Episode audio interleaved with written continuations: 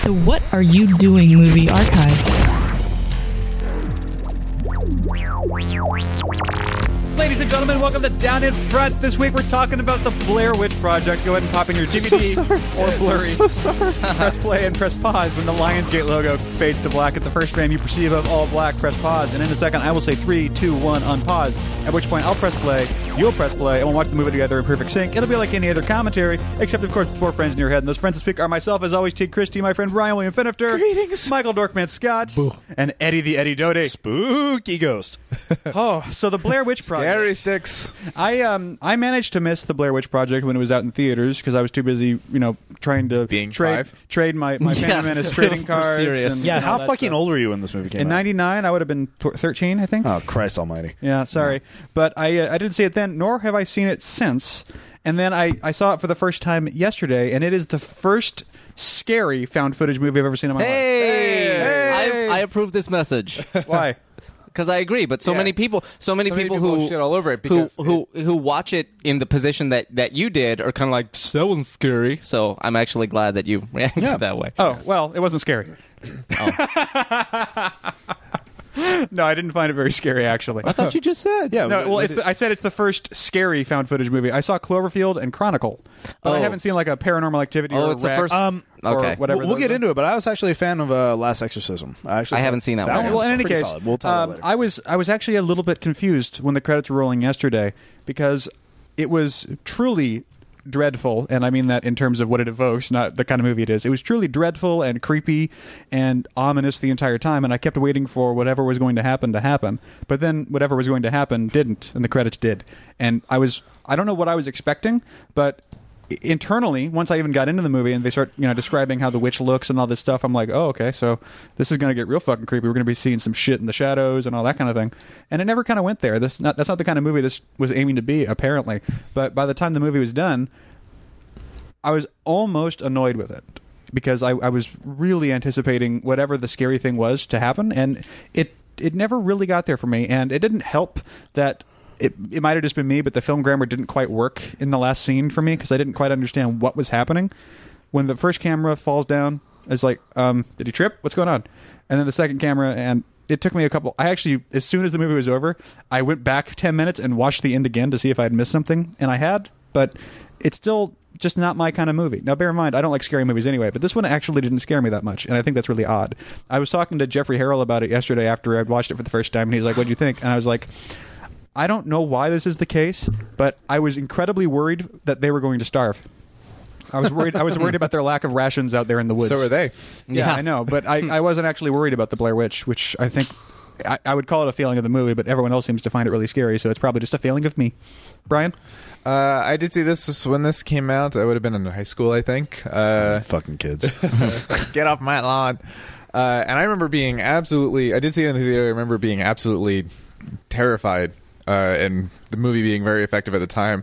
I, I remember there being a lot of like hipster kind of backlash to this movie, like, "Oh, that wasn't scary. That was," just, uh, and it's like, yeah, okay, it was it was cheap and it was it was shaky and fine, but leg- it was legitimately a scary movie, as, at least in the environment of watching it in a theater. I would Yeah. imagine it'd be different for me if I wasn't sitting in my living room. Yeah. Yes. and and it's very much one of those movies where the the context of your viewing of it, to, you know, changes your your reaction to it. I think because I I rewatched it last night for the first time since 1999, uh, and I was like, yeah, this isn't scary at all. But I was in my living room by myself, so it was fine. Oh, did even the thi- do you remember the things that you were scared of last time, and were you watching and paying attention how you reacted to them this time? It was so long ago, I don't remember any specific moments other than maybe the end. Uh, just the, the like you Yeah. said, Well, the end the works. I mean- feeling of dread. Use that to control for the variable. I mean, how much did the living room affect your scaredness? Well, I was also doing shit on my laptop at the same time, so you know, it probably a Reddit is a, and, probably a uh, a good uh, gauge there. So how do you Uh, where do you fall on the Blair Witch Project these days? I, I think it's a great movie. I think it's it's like I said, it's very scary. It it does the found footage very well, and we'll talk about that. I'm sure. Oh yeah, Uh, it's our first found footage movie. Yeah, it is our first found footage movie. Uh, it does it very much. It does it much better than the other found footage movie we'll be doing later today. Uh, Oh, what are we doing with our lives? And so I, I love the hell out of it. I mean, it's not, I'm not a huge scary movie, horror movie person by nature, but I think this is a great example of the craft. Michael, you like scary movies. Yes. I do. How do you like Blair Witch? Um, I also saw it in theaters when it came out. Uh, I'm sure we'll we'll get to it. Um, um, talking about the whole thing, but um, I'll point out that that by the time I went to see it, we knew it wasn't real. Um, some people didn't necessarily know that right at and, the time. and well i'm sure we'll talk about it Yeah. but I, I do remember i very distinctly remember in the run up to it not being sure Right. whether it was real Yeah. or not they had the whole sci-fi thing where they yeah, they- yeah. I want to talk about that. which That I was loved. very cool. Yeah, but um, by the time I went to see it, like I said, it was we knew it wasn't real. We knew it was a movie, but it was done in a certain style and stuff like that. Um, and I thought it was I thought it was really great at the time because. Even knowing it's not real, the style makes it very easy to dis- suspend the disbelief um, and to really feel like you are just watching these people slowly. It's interesting what you said, Teague, because as I was rewatching it, I was struck by this would be a f- this would just be a fascinating m- movie, a fascinating documentary about some some kids who got lost in the woods and slowly starved to death. Like this Yeah. would this would be a fascinating movie in it, just in that sense, in how they react to each other and how they s- slowly kind of become unhinged and stuff like that. And then you add the the creepy element of they're they're being attacked and hunted from outside, and I think that. Um, that really kind of amps it up and is what makes it scary as opposed to just sad and upsetting. Um, and uh, I, you know, at the, they they very deliberately don't really show anything. It's more about at least watching it the first time. It's and not knowing that they're not It's going Ghost to show Jaws. anything. Yeah, it's Ghost Jaws, and it's it like very much is jaws in the same same horror sense you're, you're the the fear comes from almost oh god i hope i don't actually see anything. I hope the camera doesn't catch anything because i can't i will not be able to deal. As, as Heather says in the movie, I'm scared to close my eyes and I'm scared to open yeah them at exactly the same time. um and so i thought it was great. I thought uh you know seeing it in a theater with with you know an audience who was really interested in it and engaged in it was really very powerful in in terms of the experience as well. You know there were reactions throughout and especially at the end. Um and was uh, it like a scream moment, or was it like a? yeah, th- it's not a scream moment. It's an oh shit, here it comes moment because you, you're 'Cause you cute. knew it was coming. Yeah, you know what's about to happen, and it's like oh shit, you know, and you have just enough time to say that before it happens. Um, rewatching it, rewatching it yesterday, um, again for the first time since seeing Since- it yeah. the one time Since last century. yeah, exactly. Um, I was.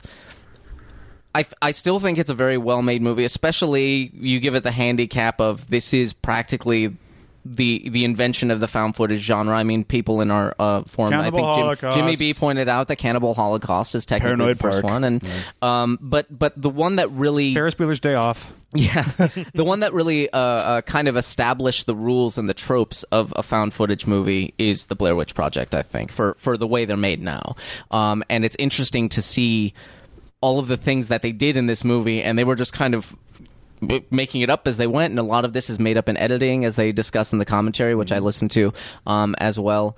Uh, very much like a reality show in fact uh, eddie because a lot of the relationships were like fabricated in Oh, yeah. and stuff. Um, but uh, the it, it was interesting to see how those kind of fell into place, and then they became like the canon of how you make found footage movies uh, from from then on. So, um, uh, but I still think it's a I still think it's a very well made movie. I I don't think it gets the credit it deserves, and I'm interested to see what we have to say about it. Eddie the Eddie Doty. Yes, uh, I, I think uh, largely, I'm, I'm and it, I, I agree that it doesn't get the credit it deserves. I, I saw this movie in 1999, where I was already in college and in the army, so fuck y'all. um, no, but uh, it, it, I was very much caught up in the sort of underground marketing virus that had been spreading this for over a year prior to its even its Sundance screening. Um, you know, in college, I remember just hearing and getting links, and they had they had it was the first time where a real web marketing presence mattered Yeah. so strongly to a movie to an ind- to an It- independent movie like it's really this. one of the first examples of true viral marketing. Yeah. True viral marketing in, in, in the modern context that we understand it, Right. Absolutely, and yeah, there was a lot of speculation because I've I had talked to people who had seen the film on VHS before it had come out, even on its Sundance screening, and it, and there was no title card, no credits, nothing. It was just here's a thing that we found, and oh my god, Right. and um, and so when you look at everything they had, all the f- uh, a really well done website. If I don't know if it's, I'm sure it's not still up, but if you can ever go, use the I- either go to the Wayback Machine and look up the original website, it was so much thought was put into it. I, I think in terms of this movie, I have so much more fascination and respect for everything around this movie. The overture. in terms of The- its the marketing, marketing campaign, it- the yeah. making of it fascinates me. We'll talk about it more, but how they how they would literally drop off their food and their story notes on a daily basis in a basket in the woods, and that's how they got direction. Like that fascinates me. Yeah. Like and and yeah, the, how the movie was assembled, all that fascinates me more, and I have such a deep respect for. Slightly more than the finished product. I think um, I I like the movie. I think there's some very strong performances, um, but uh, I, I think it's ultimately hamstrung by the ending. Uh, the ending to me doesn't age particularly well. Um, I get what they were going for, but I, I think that I just don't think they were able to quite stick the landing, and I think that's why the movie doesn't have the the reputation that it deserves. Frankly, I, I think I think it should have gone on to be more. It should have launched five careers without breaking a sweat of Eduardo Sanchez, Dan Myrick, the two directors, as well as Josh Leonard and uh, and Michelle and Mike. I think it should have made Heather. Heather, or. Heather, yeah, Heather and, and and Mike. I think it should have made superstars out of them all. And so far. The only one who seems to have any sort of lasting career is Josh Leonard, who I actually got to edit a uh, a movie that he was in. I edited two scenes in a movie he did a couple years ago. Um, but outside of that, it should have done more than it did, and it should have done it should have spawned more than just this weird sh- subgenre of found footage horror, uh, which frankly I think other movies have done better since. So Fair enough. You're at the point where the Lionsgate logo has faded to black. As we are here, put your finger on the button. Three, two, one. Blair Witch. It's it's interesting what you were just saying about the found footage horror, and we'll we'll get back to it. But there was there was a very long time um, after this movie came out where I where I wanted to see more of them, and there no one was making them. Right. It was like it took Oh, to be young again. Uh, yeah, exactly. and for my sins. Um, the- it really didn't boom until Paranormal Activity. Yeah, yeah. That- and that movie was made about two years before it came out. That shit sat Mm-hmm. Yeah, on it's out on the shelf for a long and that's, time. I mean, that was several years after Blair Witch. That was About six or seven. 2003, No, no, 2006 was when they made Six? it, and then it came out. It didn't get. It didn't release until 2008 or nine. I think. I could be wrong. I could be off. And in the two. six months since then, they've made 17 more. They're Well- on like what Paranormal Activity five now at this point. They just did Uh, three. four ju- is just coming out. How many yes. wrecks were there?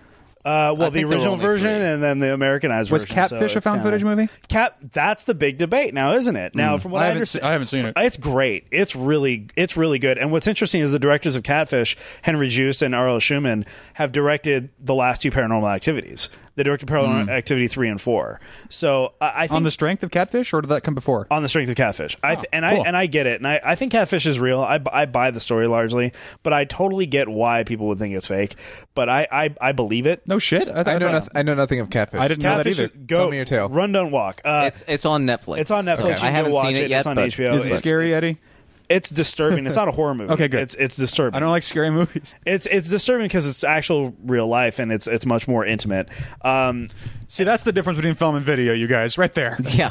One is black and white. And what was so great about this is that I I was like, and there's Josh Leonard. I was in um I was in film school during this time, so for me it was like I felt a strong connection to these kids, like, and and they they definitely get what it is to be. They get that vibe of like we're doing a thing and we're excited and we feel more confident than we should, and um you know, and we're we're doing a thing that's slightly larger than our ability, which Yeah. is they get that We're spirit- biting off more than we can chew. Yeah, and we're proud of it. We're totally like naive about our ability Yeah. and to it's do it, and it's very much a which a- is the mindset of anybody who has ever started a film project ever. right. but but it's also very much a a uh, like time capsule. It's a time capsule of the period. It's a time capsule of that Yeah. It is. of of late '90s indie bootstraps filmmaking Right. as opposed to now which i mean you know they're recording some of this on on a digital Yeah. camera that was a big deal yeah. at the time and, and was, doing you know. do, and getting as excited for your own behind the scenes feature that you're making of than your actual project. Like they they get and like just the the bit of hubris that comes along with this, and like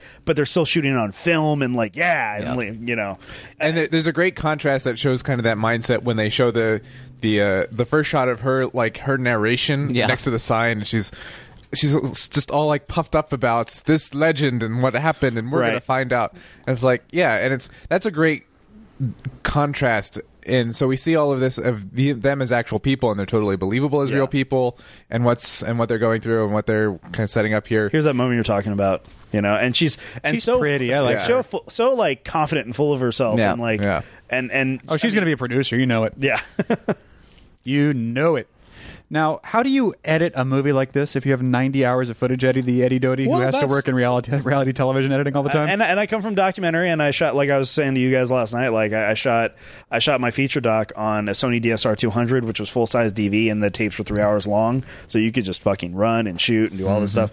Um, yeah, I mean, it's extra, and I, I touched upon this in um in the uh, People versus George Lucas talk, but. It's so. I mean, reality and documentary and any kind of narrative or even like faux documentary where you just shoot so much where the shooting ratio is. By the way, I 101. think it's adorable that they thought that they were going to use the slate. yeah, Yeah. I I mean, that that more than anything encapsulates that naivete of the filmmaker. Yeah. Like, here's our slate, and we're gonna. You're not going to use the fucking slate. Shut Yeah. up. well, they but they but they do have they are- to they because are they're syncing. they're doing are filming. They are sound, sinking. so- They are sinking. Yeah. Uh, you know, footage can become very much a rabbit hole that you fall down and never emerge from. Is and so that's why film is a collaborative process, but documentary film especially is an extraordinarily collaborative process with the editor and the director because you need that back and forth, that push pull of trying to find your way out of it. And moments that you either fall in love with early or abandon early will oftentimes be your savior later on. So it's it's extraordinarily hard. These guys understood the process that because both these guys That's had, apparently the production vehicle. That's actually Yeah. the filmmakers in front of them. yeah, yeah, Ed, Ed, Ed, and Dan Myrick had were were you know grinders in in the um, in in the dregs of the Hollywood system for a long time. They were PAs and careers. They were both wor- sorry. They were both working in documentary and in and uh, uh, in reality early on back then, and they so they were familiar enough with the process to know that we have to approach this and shoot this. We can't script like we have to shoot this like a documentary and really find the narrative in post, and um, and we can and and things change and evolve, and as as as they touch on in the commentary, they have to wrestle it. They have to wrestle the story sort of into submission. and it's got to be hard to do that because it's it's it's almost too easy to try to create something really really ominous out of found footage if you have the advent of music to help you. Yeah. But if you don't, Right. Well, And that's it's got one to of be the- really tricky to do that with nothing one- but voices and cricky sounds. That is one of the most impressive things about this film is that there's and there wouldn't be according to the the format they laid out to them, but there's no music whatsoever. right. Well, I mean, you know, uh, Joss Whedon. I, mean- I actually I, I love this about the kid. The kid, yeah. Like that the kid is just randomly trying to stop her from telling the story and seems legitimately scared of it. It is And it's like, where is that well, Yeah, yeah, how- they just got that, but Yeah. you know, it's so weird. The, the thing about but it helps so much. the thing about doing found footage stuff in general, and especially this kind of enforced method acting sort of thing, is you you have to rely so much more on happy accidents than you would Yeah. traditionally. and I guarantee you, they shot about thirty of these. Oh, you yeah, know what I mean? Like the, this is the cream rises to the top here. and and this is yeah, and uh, they talk about somewhere I don't know if it's on the commentary or not, but they talk about how the filmmakers had told all of these people, okay, this is kind of what you're going to do and say, but the the the filmmaker Heather and the crew didn't know what they were going to say, Yeah. so their reactions to it are genuinely um, are genuine. and they Yeah. and the kids the, they they uh they didn't know some people some of these people were you know plants by the filmmakers who had a lot of information and some were just people around town that they were like they kind of fed them a little bit of the story and was like now go talk to our kids and, and the the main characters um, the the guys playing them, they they actually thought that this was based on a real legend, and they were interviewing Right. people, Right. telling them about Yeah. a real legend. Yeah. Now, actors are stupid. now this is this is I mean this is the only like full on address the camera interview segment you'll see in the movie. Yep. Um, but people don't realize this, especially like uh, interviewing is a skill. I mean, and it is it is a craft and an art that you have to work at and get better. And if you and there's nothing worse than as an editor looking at uh, footage from a bad interviewer. Brian actually recently helped me. Heather's really bad at it. Actually, She's in this horrible. movie. She's horrible. She interrupts way too often. Yeah. She's uh, she says uh huh yeah yeah, which as an editor is like fuck shut the fuck up and just like let and and from the especially the Errol Morris approach is like when they finish their sentence, don't say anything. Yeah. Because if you ask me a question and I give you an answer and then you don't follow up, hey Eddie, how'd you like the Blair Witch Project? uh, it, it was great. It was really good, and the reason why I liked it, Boom. That's Now because you can use that second beat. Because people want to instinctively fill the silence, and then oftentimes it forces a person to think, and then you want to fill that second beat, and wanna- then you, you- do that over and over again, and then and sometimes you have to interrupt and course correct and stuff. But it's knowing exactly when to do it is the skill. And as an interviewer, you want people, you want to get people past their automatic canned responses, which is 99% of what Right. people open their mouths to say. Right. So, and that's a trick to do that. It's like, okay, yeah, yes, you have A, B, and C. Well, actually, if I have two seconds to think about it, which I didn't give myself immediately, D, E, and F. That's I have a thing about what you guys are talking about, but this old lady is simultaneously my favorite interview, and also I think she's the one who threw me off in the beginning of the movie, and it, it, it screwed up my experience a little hmm. bit. She feels like a Tim and Eric character. Like she feels like she feels like she's not quite Well, quite r- real there. I find her kind of plausible, but that's because I think she also lives next door to me because I see this lady all the time. Yeah, I've totally, Oh, yes. I've totally This- seen this this. totally lady is a lady. that in lady that we live next yeah. door, and she Yeah. seems like a very sweet lady, but she's totally. But she has the dog, yeah. Yeah, there, there she- was a there was a lady who lived near, next to my grandma named Icy, and uh, and she looked like that. So Anyway, but she also goes into incredible detail while Heather interrupts her repeatedly about what the witch supposedly looked like, and th- she's talking about how she had this, you know, full body of fur and all that stuff. And I don't know. That's not. I don't blame the movie for that, but it put me in this. You were you expected to see I, that. start- I, was- I was sort of like, all right, well, let's see it. Oh, so or it was gonna. It was going to. I half expected it to subvert my expectations, and she looks totally different. Right. I wasn't expecting it to subvert my expectations and not show her at all. I I like I like the uh, the the underlying design quote unquote just the idea of it because the the idea of like too much hair or hair in weird places aside from being you know puberty is is also a satanic thing it's like you know beings that look human but are like Plus, it comes up later hair. when that other guy doesn't have hair right. He has. It's, he has it's, weird it's chest like hair. a. Um, it reminds me of the uh, the Jersey Devil, actually. Yeah, which yeah, exactly. From where I grew up, it's a it's a very similar thing. Here's this witch monster thing that lives in the woods It is almost human but not quite. And see if you go into the woods, it'll eat you. Yeah. I love I love uh, this the discussion, yeah. this discussion because it actually that actually happened. They actually fucked up with the Yeah. so so they're in the car and he's like, oh, I fucked up with the depth of field and focus, and I'm not sure it's in focus. I'm saying because they actually did that when they interviewed her, Yeah. and so they're throwing that in to kind of hang a lantern, I guess, on it, but it it works really well. In the Well, yeah, sense it's that- an honest she's, moment. They, she's a. I mean, she was an actress, but she was also crazy. They talk about it's like all the things that they're t- he's talking about. It's like yeah, and she's she's a veterinarian and she's got a law degree and all that according to her, you know, or, or Right. whatever whatever list of crazy qualifications. Um, it's the the filmmakers are like that was her that she totally per- said she. Which, by the way, if you've ever held an open casting call for any project ever, Oh, especially Lordy. Small projects like these, you will see those actors. Those, I- those actors, will- those actors. there's will a come in guy- if you're looking for a twelve a twelve year old boy. There's there's a guy that auditions at Full Sail for every Yep. film Full Sail ever does, and he's just he's he's the male version of that of that woman. There's a very famous Radio there's Man. a very famous waiter who does a lot of catering events in LA, and he used to uh, and he used to like cater at like big time dinners for you know people and things things like the Golden Globes shit. He would literally put his headshot under every plate. That's amazing. That, man exists. to cap off the um, the uh, I would I would love to hold an open casting call and just get as many of those people as you could, and then all put the, put them all in the same movie. Yeah. I, you can tell that her reaction to pounding the scotch here that's that's real. Like, she, she is not enjoying that. that's just it's good. Um, Scotch is delicious. to cap to cap the interview thing. Well, I, Brian- I have one last thing before Yeah, you yeah, cap it yeah, off, yeah. if I can. Okay, go ahead. Uh, just on the subject of that, I think I've actually brought this up before, but I had the opportunity to test a theory I had long held about how to be a good interviewee, Mm-hmm. uh, not an interviewer. And it, Oh it- yes, I saw your interviewed interviewee skills. Yes. and, and actually. basically, I saw quite a bit of you in. yeah, uh, well, fucking see, I told you it works. He used me constantly in that movie. Uh, all I did was John, who we're talking right now about Backyard Blockbusters, which is a documentary that'll be out someday. Um, but just in general, he would ask me questions like, "Okay, so tell me a little bit about this period of time," and I wouldn't go, "Well." And start talking. That's his question. well, whatever, well, whatever it was. I, I made yeah. up. Well, I made up a question. yeah. Uh, but I, I he, he would ask me the question, and I wouldn't go. Well, it was you know. I would go, hmm, and just sit there, and he'd be rolling awkward ass footage of me just sitting there not saying anything for twenty seconds.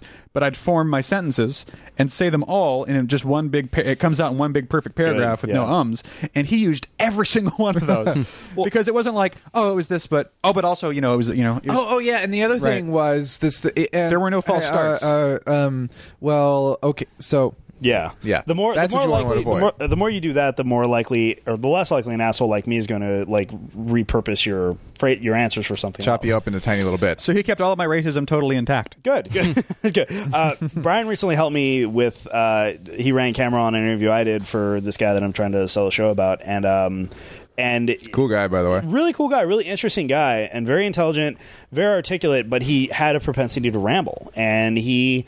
And, and not only that, but he was very much aware of like how he wanted to be presented, and he didn't want to, he specifically did not want to be um, misrepresented, but he also knew that we were trying to market and sell him essentially. And so it was it was a very interesting sort of back and forth, like trying to get him to get to an answer we were both happy with. But while I mean, so it, it, when you interview somebody, a lot of times you have to be extraordinarily sensitive to who they are as people and and also get what you need to accomplish out of it. You need to get an answer that is one of a few things and you want it to be them and you want it to be authentic but by the same token it has to sort of support your narrative so a, a big skill in an interviewer is to know exactly what you're getting accept it while guiding it in a way that doesn't feel like that person is An interviewer is almost a director in that sense. Absolutely. A director in the- yeah, because uh, you are direct and it's very because much you have to be of the aware of the larger story and how this person's information and their their component of the story will fit into the big picture. I, I always I always describe it like this: making a narrative film is baking because it's got to be precise and you got to measure and you've got to you know you got to measure your flour to a specific thing because there's chemical reactions that are happening. You know, if you don't if you don't light this specifically, then this shot won't work and won't line up and all this other stuff.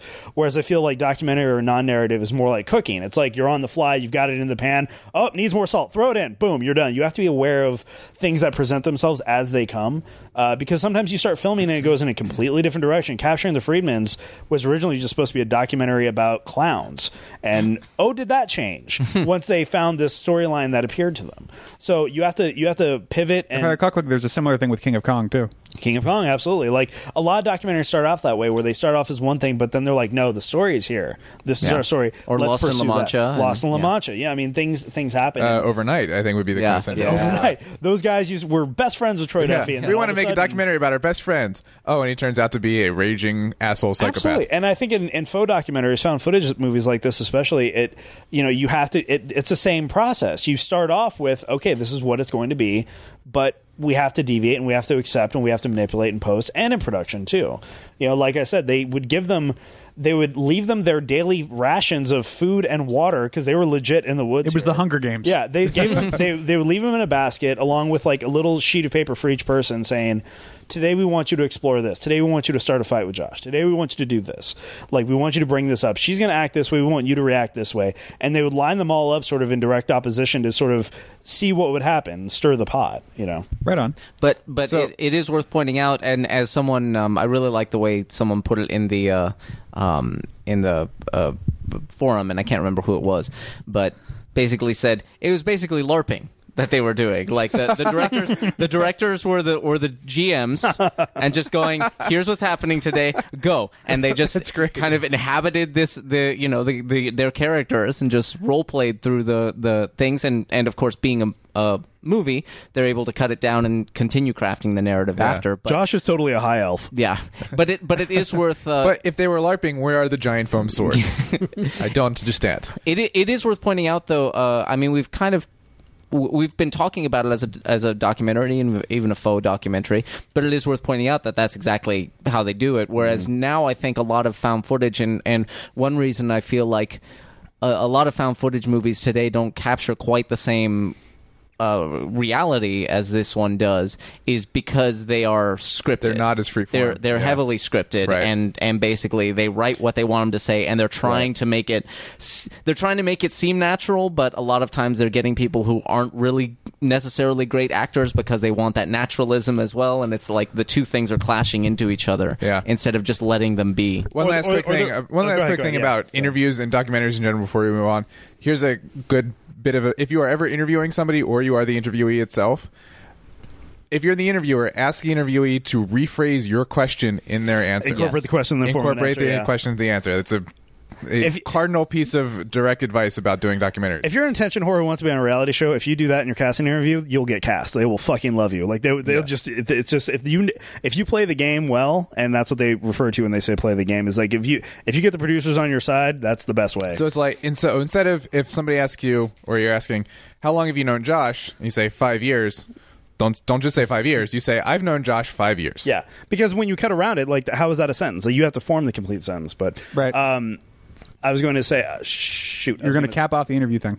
No, I wasn't. I was going to. No, we're gonna off go back something. on- I was yeah. going to pivot off something. Uh, Mike said. I was talking about talking, how, talking oh, about it's how usually scripted freeform now. or it's more yeah, scripted you know, now. um, you know, the thing is, is like you said, you know, sometimes they're not good actors. Well, sometimes they are good actors. Sometimes they're bad improvers, Ah. and that's the big thing. Is that Yeah. these guys they ran improv games with these guys, uh, and they specifically sought and out cast actors for for improv, improv ability. Yeah. Yeah. more more so than line reading. They cast with improv, which is maybe partially why some of these actors didn't do as well because their natural natural improvers, but maybe not the best line readers. Like maybe they're just not the best, Mm. you know. And I, that's pure speculation. Who knows? Uh, like I said, Josh is the only one who's had any sort of success outside of this, and and his is mostly in mumblecore movies. Right. You know, um, he's he's with the Duplass brothers, and he does he's done a few movies. Uh, with, Although But there was there was also a weird backlash against you know the Yes, there actors in was. this and Yes, there how was. it's like what you're you're supposed to be dead. I thought it was real. Well, not that because they weren't even SAG at this point. Right, Like they they right. were they were some young struggling actors.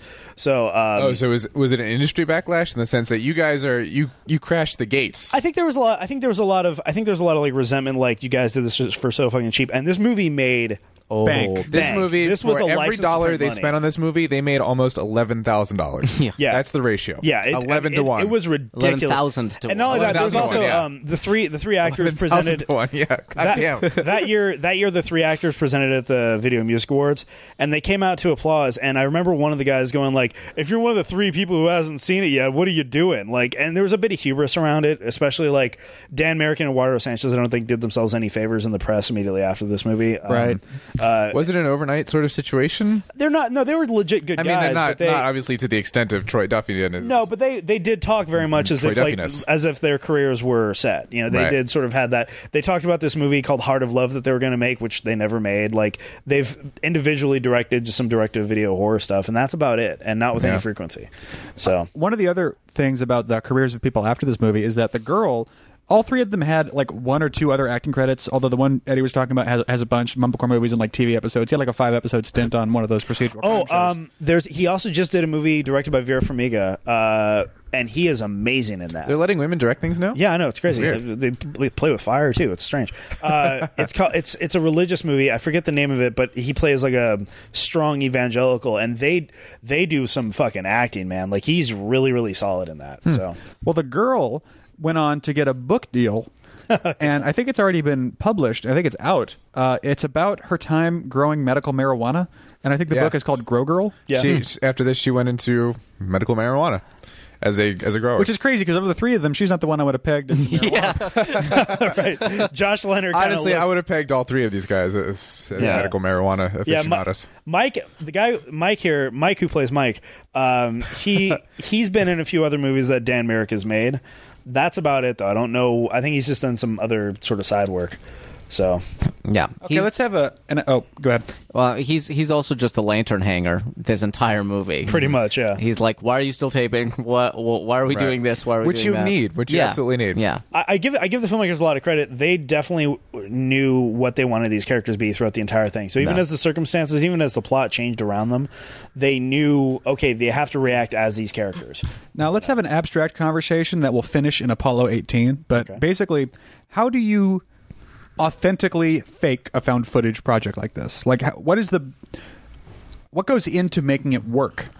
What has to work? Otherwise, the movie doesn't work. I think. Oh, go ahead. Go No, ahead. no, you go. You go. Um, I think you gotta stay true to the nature of the footage that you find. Like the camera motivations and all that. I think yeah, it's like yeah, you Yeah. Cre- you create the world that created this thing, you create the technology that created this thing.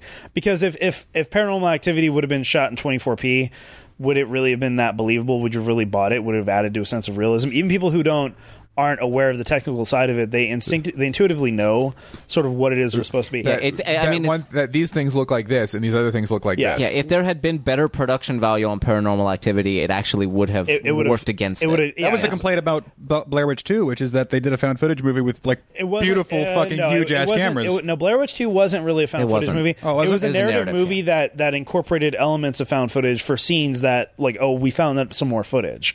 So it was, yeah, it was bad, and it was directed Okay. by it was directed by Bruce Sinofsky, who's like one of the best documentarians out there, and it just fell flat on its ass. Um, but uh, no, I think you got to stay true to what it is you're doing, and we'll talk more about this Apollo 18 because that's my main issue with it. Yeah. is that it, it, takes a lot of liberties with the notion of what I mean. There's no soundtrack in this uh, because There wouldn't be no- one. and whatever edits they make are motivated properly, and whatever sound design there is is very hidden. It's very hidden sound design to where it feels like it should be part of the natural environment. The way they cut, it, it's actually it's actually cut very tightly and very well. Um, you know, and and my only issues with it have nothing to do with the fact that you, you believe the world that they're in right now. Right. Paranormal Activity, I think, does that extraordinarily well as well because it's it's largely one camera and then some some webcams, and Yeah. the sound acts accordingly. And if they step away from the mic, guess what? You don't hear them. That's something the, that sa- I, the same way that happens in this when Yeah. they're talking to the guys on the on the river fly fishing that's that's part of it Yeah, and you- when they wa- some of them wander off into the woods you don't catch That- and that's to me, uh, that's the most powerful part of the Ag- ending. Agreed, and I think that's well. the, I think that's the main difference between uh, a found footage movie that works and something like Apollo 13 that does, or oh fuck me, Apollo 18 that doesn't. Sorry, everybody. I'm gonna I'm gonna do penance for that later. Brian, you don't even like Apollo 13. Yeah, uh, You only like space. yeah. Um, is is that quality of your so the the found foot if you're going to do something found footage you're adding an additional constraint to the way you're telling the story. And it's a huge constraint as to what you're allowing yourself to communicate to the audience clearly. Because you're just saying well if if I don't have a camera in the universe to capture that then I can't capture that I, I by the rules I've set up for myself I'm not allowed to to capture that Yep. and here they in Blair Witch they really do abide by that. In Apollo 18, for example, they don't. Yeah. And they don't. part of that requires you to trust the audience very very heavily. And they tr- in Blair Witch they trust the audience to like well. If we weren't able to give it to you by the rules we set up for ourselves, then sorry, you don't get that. But we're still confident in the whole thing. In Apollo 18, they're like, no, we have to set up all this, so we're going to have all these things that wouldn't exist based on the the Yeah. constraints. We're breaking our own rules that we said we would follow. We're bre- yeah. essen- it- essentially, it boils down to we're breaking our own rules because we don't trust you, the audience, to get it if we don't spoon feed as much as you would get on in the, a on narrative the film. on the other hand, there's there's we're breaking we're breaking our own rules because we've we've reached the boundary of what we can tell Right, within that. right. Bec- because Yeah. I would point out that the other side of that coin that uh, that does it, and it's like, well, fine, but to keep going is uh, District Nine. District Nine starts as a found footage That's a movie, good- that's a good essentially, comparison, yeah. and then it and then it just kind of And gives they up on that eventually. which I consider a, f- a flaw of District I- I agree. It, I it makes it it it gives it an identity crisis, in my opinion. I get you. And I wish they had just gone one way or the I other. agree. I but do am agree. I'm glad that they.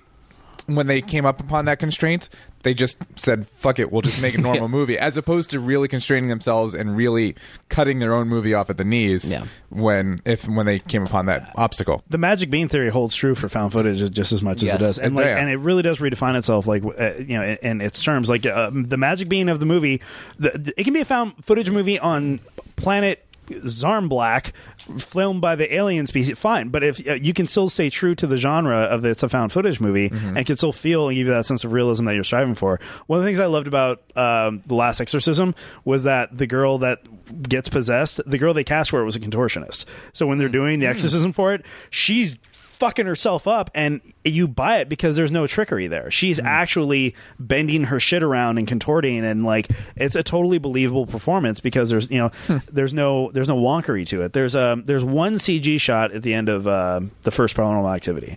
And I think I think it, I think they Depending on which er- ending you watch, Yeah, depending on which ending you watch. So the the main one that that's theatrical. Uh, I think they earn it. I think they need it. I think but I think if your VFX shot list on a found footage movie is more than five, you're doing it wrong. Yeah. you know I, that I just I don't. You have to be very careful. Well, depending on what you're going for. I mean, Cloverfield, for example, obviously was Yeah. right, Through yeah. the roof. Okay. But or Chronicle. But how long was it until we saw the monster? How long was it until we saw It was saw a good. It was easily you know, half like, the movie. They they earn least. it. They earn it at that point. I mean, yes, by the very nature you're making a Monster Wreck City film, you need some big spookies on made by computer. But again, they they earn it. They take their time, and the world behaves as it does with this thing intruding on it. Yeah. Now let's go back to Blair Witch for a while, so we don't blow our whole conversation before we get to Apollo 18, where I we can talk we'll- about bad examples. Yeah. We can talk a lot about camera work alone. I mean, it's you know. Well, are they doing camera work right in this? They're, They're, do, they're doing it right in the sense that the camera is always a character in and of itself, and the character of the camera work informs the character of everything and the tone of the story.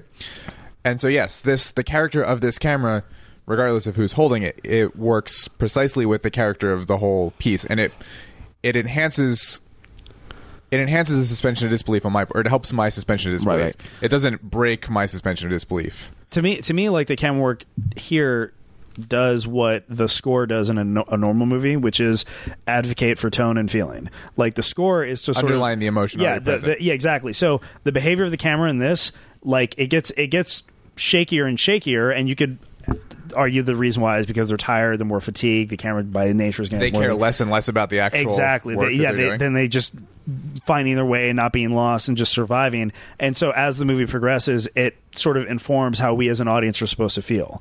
And i think when done right found footage movies do that in an extraordinarily good way which is why like in other movies where they have score it's like you don't need score. Like if you if you do it right you or if you do it in the way much way this outlines it, you get that same sense of feeling. You know joss whedon said it you know it's like you know it gives the score gives emotion it gives permission to our, our feelings and if you take away the score it's incredibly unsettling you know it's like provided what you do on screen is engaging it can be very unsettling to not have score Fair enough.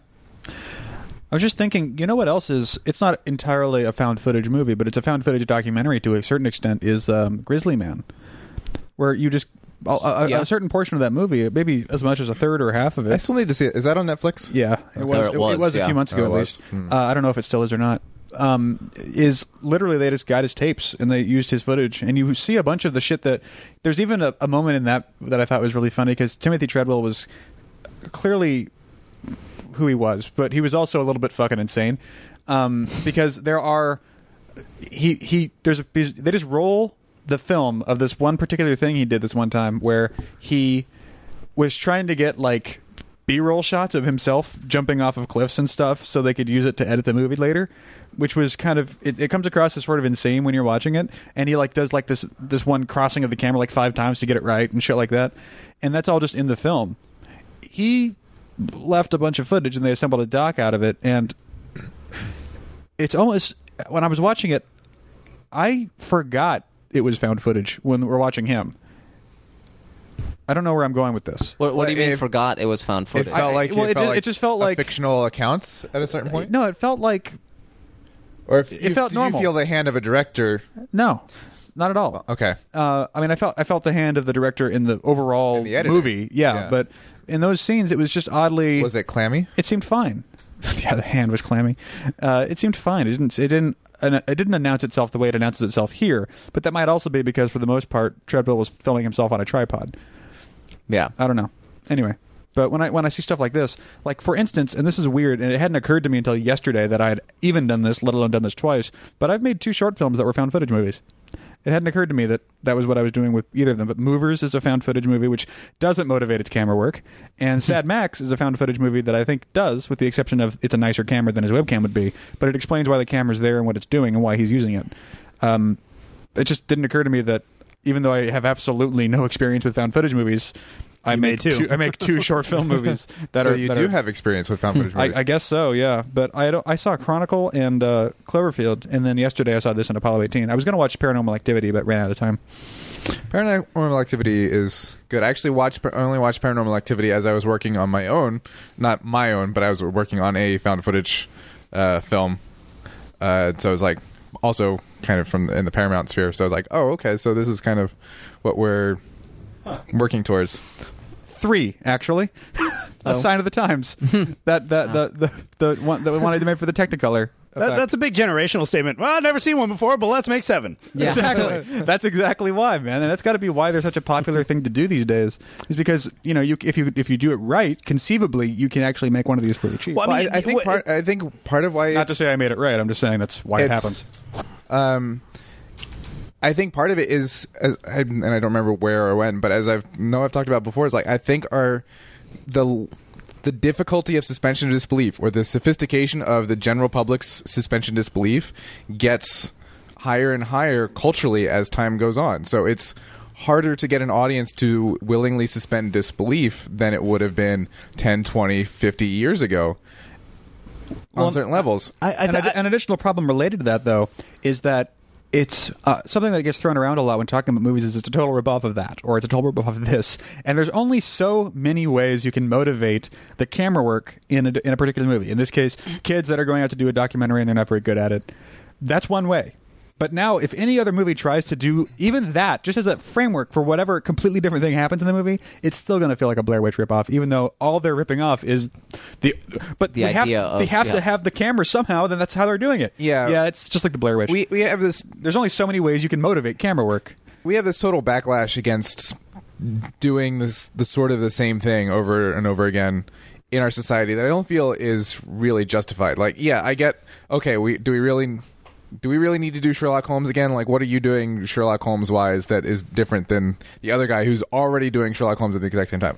That's that's crap. I, Right now, you're throwing the American Sherlock Holmes under the bus, right? Yes, the Okay, good. elementary thing. Good, yes, good, good, good. Yes, not not Sherlock. If you throw Sherlock under the bus, But there's this fucking but, house. but going What way- are- going well, way and to- the and the answer is often, well, I don't get a piece of that. right? Yeah, I'm not getting a check for that one. Yeah. I- and that's but that's going back to what you're saying. If anybody does a found footage of kids walking into the woods, they're going to go, "Oh, it's just the Blair Witch."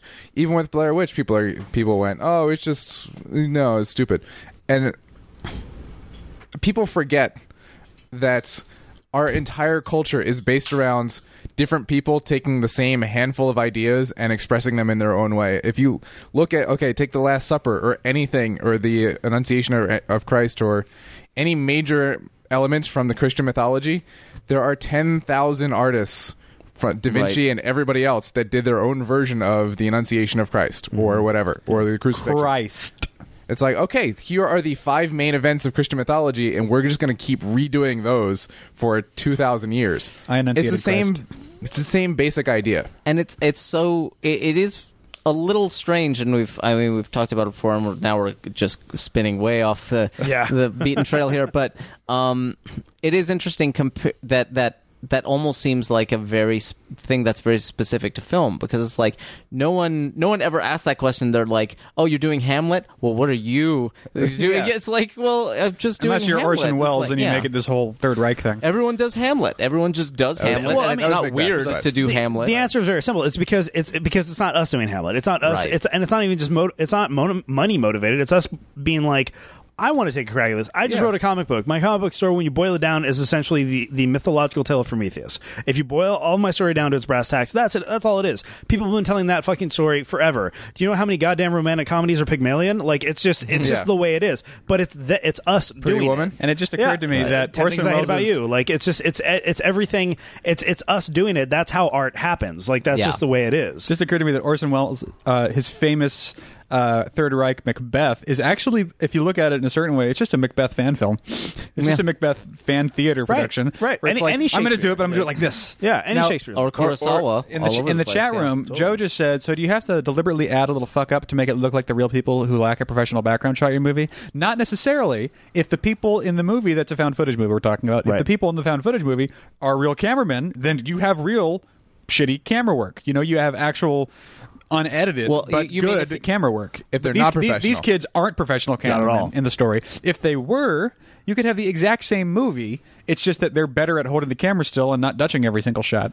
But that, but. Uh, he- But- he's saying isn't doesn't that improve the sense of found footageness? It might. Yes, but, but it, I it, think it goes back to the camera being a character. If Yeah. the if the character if the whoever's holding the camera is already that character, then no. If it's a professional cameraman behind the camera, then you, you have to tell that cameraman to although act that way. it just to, occurred to me to act to act that. Maybe if you have a professional cameraman, if if your conceit of your found footage movie is that this guy was, we had three or four professional. If you wanted to make a, a fucking found footage movie out of the the concept of that, we went out and shot an actual like a, sh- a show for the History Channel or something. But then these guys never came back. But their footage came back. It's going to look like that kind of stuff. But what you lose if you have a professional cameraman in your found footage movie story is that incredibly useful device of I didn't even think the camera was filming at that time, and I was just filming the ground, and you're hearing the voices. Shit. Right. You lose that kind of stuff if Right. you have professional cameras in your story. Well, I mean, the other thing is, is I think we're approaching the question wrong. It's like, well, it's like, okay, so what makes it a found? Like, what's a what's the benchmark for a found footage movie? How much you shake the camera? When should you shake the camera?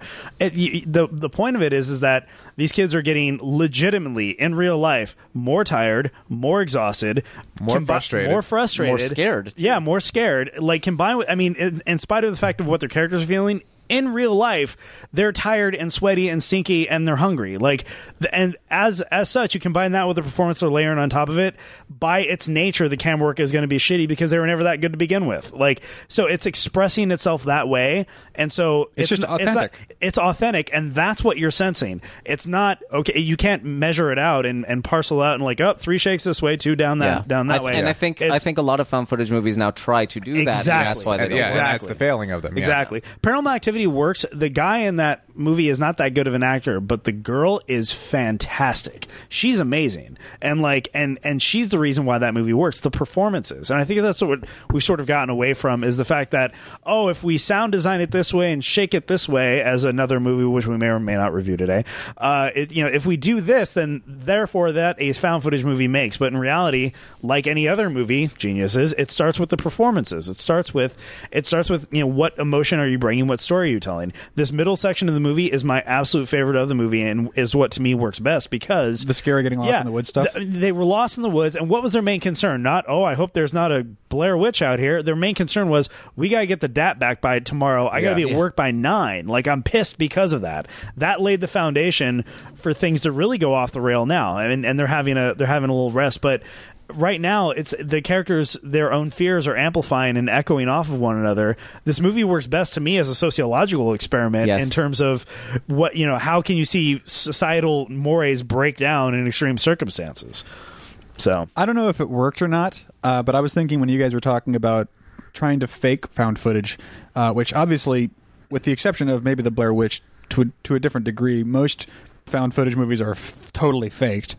Um, in Movers, which isn't like the world's best short film or anything like that, but I'm happy with how it turned out for being. I'm- as I'm a fan of Movers. It's incredibly weird and fucking Damon Lindelof as it is. Um, the last scene in Movers is a you didn't scene- question God enough. uh, yeah, yeah. And the, the last scene in Movers is a scene between Brian and Carolyn, and Brian is the director of the movie.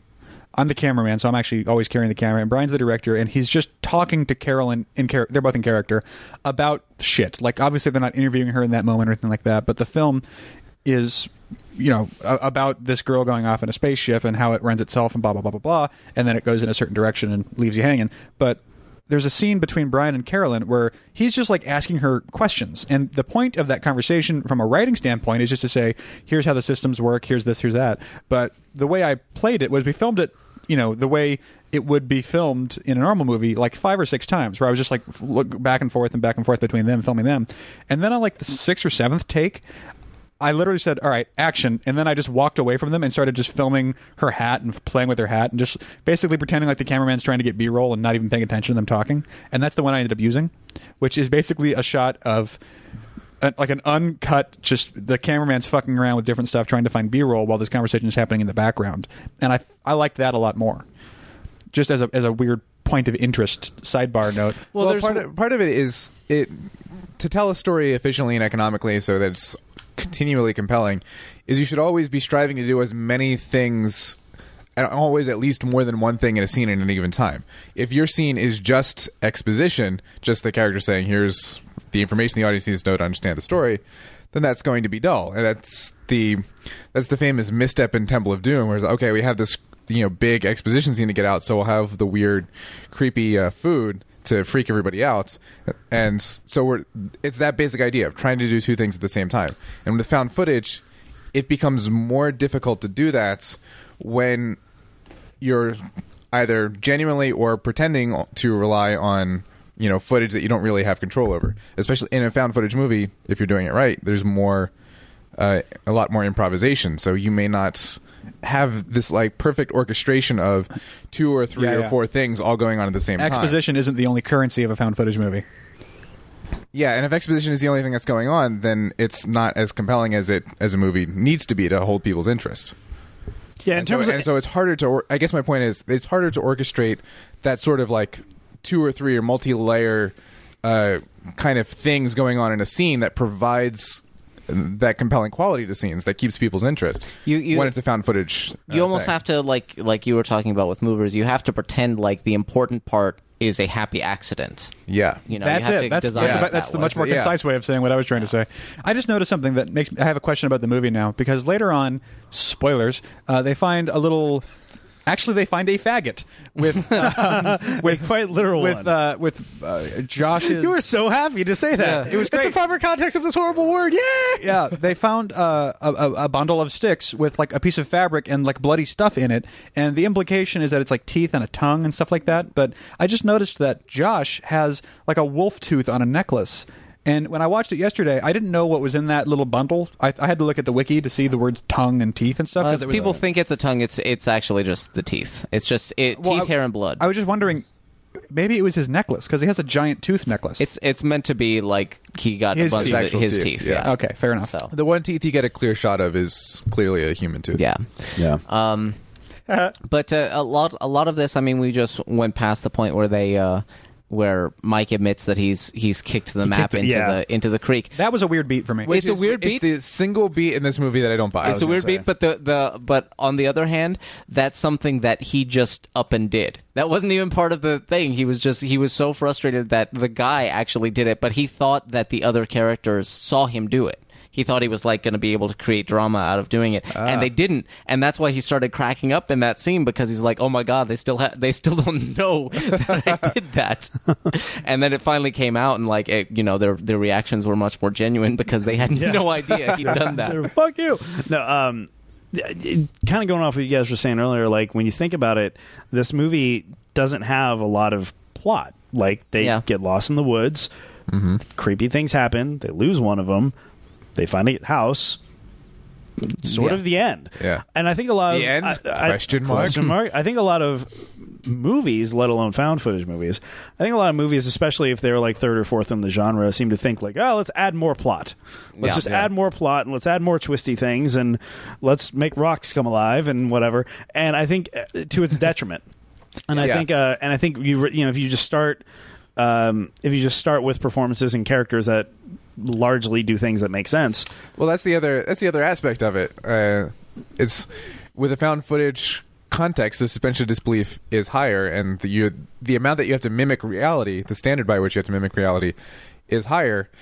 And I actually think about your your life in your actual reality, real life. When was the last time something really significant in the plot of your life happens. Yeah.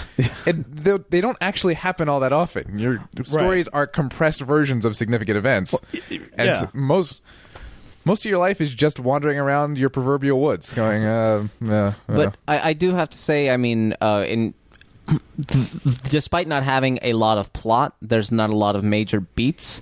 Um, as in terms of watching these, like you said, a sociological thing, watching these characters in essentially their descent into madness. Um, their own heart of darkness. yeah, really. there's a. Re- I, I think there's a really Blair Witch is Cthulhu. Anyway, yeah, there's a really there's a really good strong pro- progression, and it remains interesting to me. Whereas I, yeah. I think that was one of the for me that was one of the failings of Paranormal Activity, which was like it was just very repetitive. It was like something scary happened, we're scared. And we're not going to really do anything about it. And then another scary thing happened, and we're scared, but we're not. I mean, we're still going to just you. hang in there. And it was just this, kind of the same thing over and over again for like eighty minutes. I, I get you. There- I think I think largely, like I said, there's no there's it no more sense of of a circle as opposed to a straight line. there's line. no sense of or, or, or a, a, a linear, Or a- you know. uh, There's no sense of uh, a ramp. line. Yeah, Yeah, a there was no sense of escalation. It was just kind of the same thing. Over There's and over there's a couple of uh, like I said, I think largely the fault is on the male actor in that. I think Uh-huh. she's great, and I think if she had someone more her caliber, it could be Could be also, true. Yeah. also, this benefits from having three people versus two. I mean, Sure. just when you boil it down to it, uh, there was one moment. a, a tiebreaker. there was one moment. There's two beats in, in Paranormal Activity that really worked for me. One was in the very beginning when they were ver- still very much happy, and it's a shot of them at the bar, and he's made her dinner, and they're eating, and she just sort of like leans her head on his shoulder, and they're just having a little happy moment. Oh. Later on, towards the very end of that movie, they're eating dinner, but they've obviously just ordered in, and they're just eating in silence, and just that that little parallel and contrast is just like, mm, that's good. That's you know, but like and when the when that movie worked, it did sort of what this movie does on its own naturally a bit better, I think. And I think again, part of it, the nature of their circumstances, to the fact that there's three people in there versus two people, and and thirdly, I think it's you know the fact that you have moments like this where it's just crazy running into darkness. and you know, and we hadn't been we hadn't been overexposed to this kind of camera movement now. yeah, Right. Where So- a lot of people, you know, complain they got sick watching it and stuff, which Oh. I, ne- I never I experienced. never, I've never experienced that with this. Just thank God it wasn't in 3D. anything Yeah. Oh God. Blair Witch re-release in 3D. Who wants it, people? Oh, Fuck man. that, dude. We're we're getting to the point. I wouldn't where, want to work on it. I tell you that You know, much. Well, we're getting. I to the would point- work on that just as just as like just to uh, observe the environment around me. Well, d- You know? just in terms of having having worked on a lot of stereo conversions, I look at that and I'm like, hell no, I don't want to get anywhere near trying to make that because it's all 3D. it's motion blurred to shit. Yeah, there's there's not a hard line in the whole movie. Here's a leaf you get to match move, and yeah, I know. It's, Well, we're getting to the point where you can you could do a found footage 3D movie naturally in Sure. camera. Sure. There's some guy walking around Dragon Con that had a 3D Oh, yeah, you they know, have still those. camera. So it won't be long before we have 3D video DSLRs. dude. Yeah, I mean there are there are 3D camcorders essentially. my now. tel- They're my not- phone has a 3D camera yeah, on it. they're not they're not super cheap yet, except the phone, I guess. But uh, they're, No, no, they're getting phone wasn't cheap the either. Nintendo uh, 3DS uh, shoots 3D stills.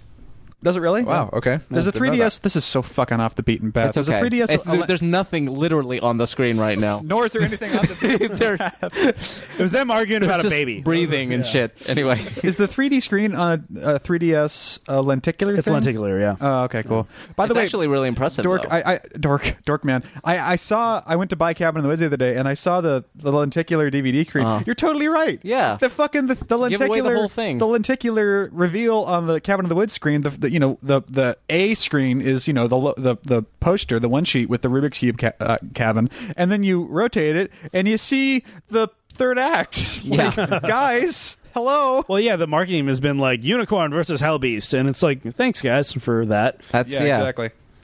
Anyway, it occurred to me this is odd, and it's it's not actually germane because it didn't spoil me on the horror movie. But I saw one other found footage movie, and it wasn't a horror movie. It was supposed to be a, uh, I guess a psychological horror movie or a dread movie. But it was a it was on Netflix, and it was called Zero Day. Are you familiar with this movie? It's basically uh, Columbine copycats, and it's these two kids that are filming that, and the titular Zero Day I have heard of this. refers yeah. refers to their the day they were going to uh, attack the school. They didn't want there to be any sort of planning or anything that the cops could could find out when they were going to do it, or they didn't want anyone to stumble upon their date or anything so like they recorded everything. well, well, well yeah. done. That's Pretty- not your pretty- fault. pretty I'm much. just saying. Yeah, pretty much. But what the zero day referred to is they were just going to do it the day after the first day it hit zero degrees on the, in that fall in wherever they were. Um, but it was uh, it was actually pretty compelling. I think I actually like found footage as a, as a as a device. I, obviously, there'll be bad ones and good ones, but then again, I haven't seen many scary found footage movies. when done right, no can defend. Huh? Karate Kid. Words? Anyway. Oh, Um, yeah, well, the, the other aspect of a found footage movie, which we're kind of getting into at this point, is you you st- as the as the circumstances escalate, you have to make some excuse or hang some lantern as to why they're still bothering to record. Yeah. Which has there been a? Yeah, not really. which I think they do well enough here because there's a very conscious on her on her part, on her character's part. Yeah. and they hang all Ahab- the lanterns on it too. Well, and Ahab quality of, uh, to her, like, Yeah. no, we got to get this at all costs, and yeah, and it's also, I mean, the the And they scene get that's mad at her about the it. scene that's yes, going and on. It's part. Of, it's part of the circumstances and drama. Yeah, the scene that's going on right now um, helps explain as well because it because the camera the camera Separates you. separates you. It forms a barrier between you and what's around. And and I kind of I sort of get that in terms of like when they're walking around the house later, you know, they've got the lights on the camera, they need the lights, Mm-hmm. but she's watching the screen. And I feel like if I were in that situation, I would totally be the same way. I'm like, I'm because because you feel the detachment, you know, Yeah. you you yeah, it's not as scary if you can look at like as you're framing and stuff. There, like there's an that. effect for that, and I call it periscoping. And Uh-huh. when you're and and this is a mistake a lot of documentarians make is that they're not really aware of the world around them. It's only what's through the viewfinder, and whether it's an actual viewfinder, or whether it's just the you know the flip out on the on the camera that you can see, you, you just that's that's all you're seeing, and you're discovering, and the camera movement behaves that way, which lends itself to why. The camera's You shaky look as with is. the camera. You're looking, and you're Yeah. looking the world through the camera. And as you get experience in this sort of craft, you develop a way to be aware of the world. And then it's like, okay, I know this is happening over here, and I know I've got to move, so I'm just going to move as I would do a normal camera movement. I actually And- experienced- it's it's a psychological it's a psychological effect because it's just yeah, it is a coping mechanism of like. I, I remember when I was in England filming something, and I, I felt really panicked over something that was happening in front of me, and my camera work showed it. You know, as opposed to like, okay, let me. Det- let me detain, let me detach, and let me see what I can ascertain. I well, um, I experienced a, a shade or shadow of that when I was in Florida. I would go out and watch the the space shuttle launches go up, mm-hmm. and I would I would videotape them. I would record them, and it was like the third or fourth launch before I realized. I haven't actually stood here and watched it with my own eyes. I've Yeah. only looked at Yeah. it through the little flip out LCD screen. Yeah. I was like, I could. There are not that many of them left. I could conceivably, if I don't realize this, never come out here and witness supposedly a half a dozen of these and never actually watch one. Yeah, Right. I had no intention of filming the uh, shuttle Endeavour flyover through Hollywood a few weeks ago. Uh, no intention of filming. I it at remember all, when, when I- Endeavor flew over. I had I remember that I was like, okay, I'm going to take Right. pictures, and I got great pictures, but I'm going to put the camera down for 30 seconds and just watch it. yeah, I didn't intend on filming it at all or taking any pictures because I was like, I don't want to miss this shit. And I watched it, and just by I guess the luck of the draw or just where we were in the in the city, we saw it like seven times. Just there it goes, there it went again, and it's just like I'd seen it a bunch of times, and it was so cool. And we were standing on the top of an old CBS building in Hollywood, and I was just like watching it the whole like I never lost vision of it. It was just watching it go over there. Now it's coming back, and eventually it's like, yeah, this is cool. I think I'm going to go down.